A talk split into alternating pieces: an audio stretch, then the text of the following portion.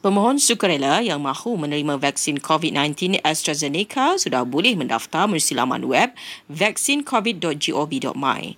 Menteri Penyelaras Program Imunisasi COVID nineteen Kebangsaan Kari Jamaluddin berkata, pemohon yang mendaftar boleh memilih tarikh dan pusat pemberian vaksin P P V bagi mendapatkan vaksin tersebut.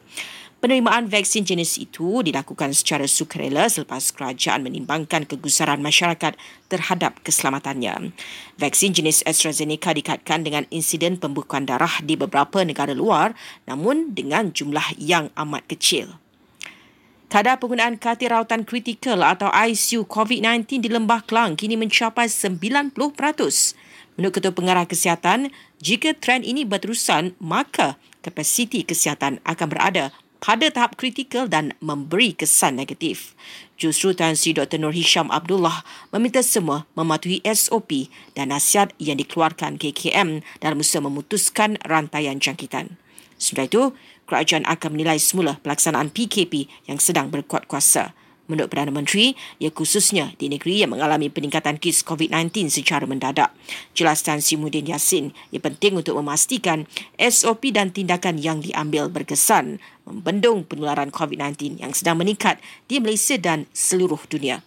Empat kaedah ditetapkan untuk pelajar asrama sekolah, tingkatan enam dan kolej vocational yang dibenarkan pulang sempena Adil Fitri secara berperingkat mulai enam Mei. Antara kaedahnya ialah menaiki bas yang disediakan pihak sekolah, dijemput ibu bapa atau penjaga atau menaiki kenderaan sendiri. Bagaimanapun, bagi pelajar yang dikuarantin atau asrama berada di kawasan P K P D, mereka perlu kekal di asrama sehingga tempohnya tamat.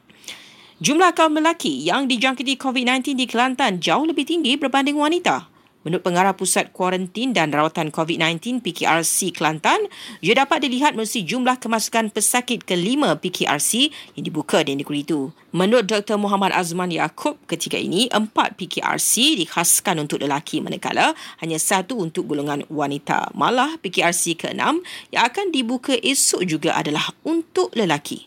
Berkuat kuasa serta-merta semua aktiviti keagamaan seperti majlis berbuka puasa, solat tarawih, tadarus Al-Quran dan qiyamul lail di masjid tidak dibenarkan sepanjang tempoh P K P di Zon Merah di Kedah. Menurut Jabatan Halewal Agama Islam Negeri Kedah, solat Adil Fitri juga nanti tidak dibenarkan dilaksanakan di masjid kawasan terlibat. Justru orang ramai diminta menunaikannya di rumah masing-masing. Dan P D R M memantau bazar Ramadan di Lembah Klang menggunakan drone.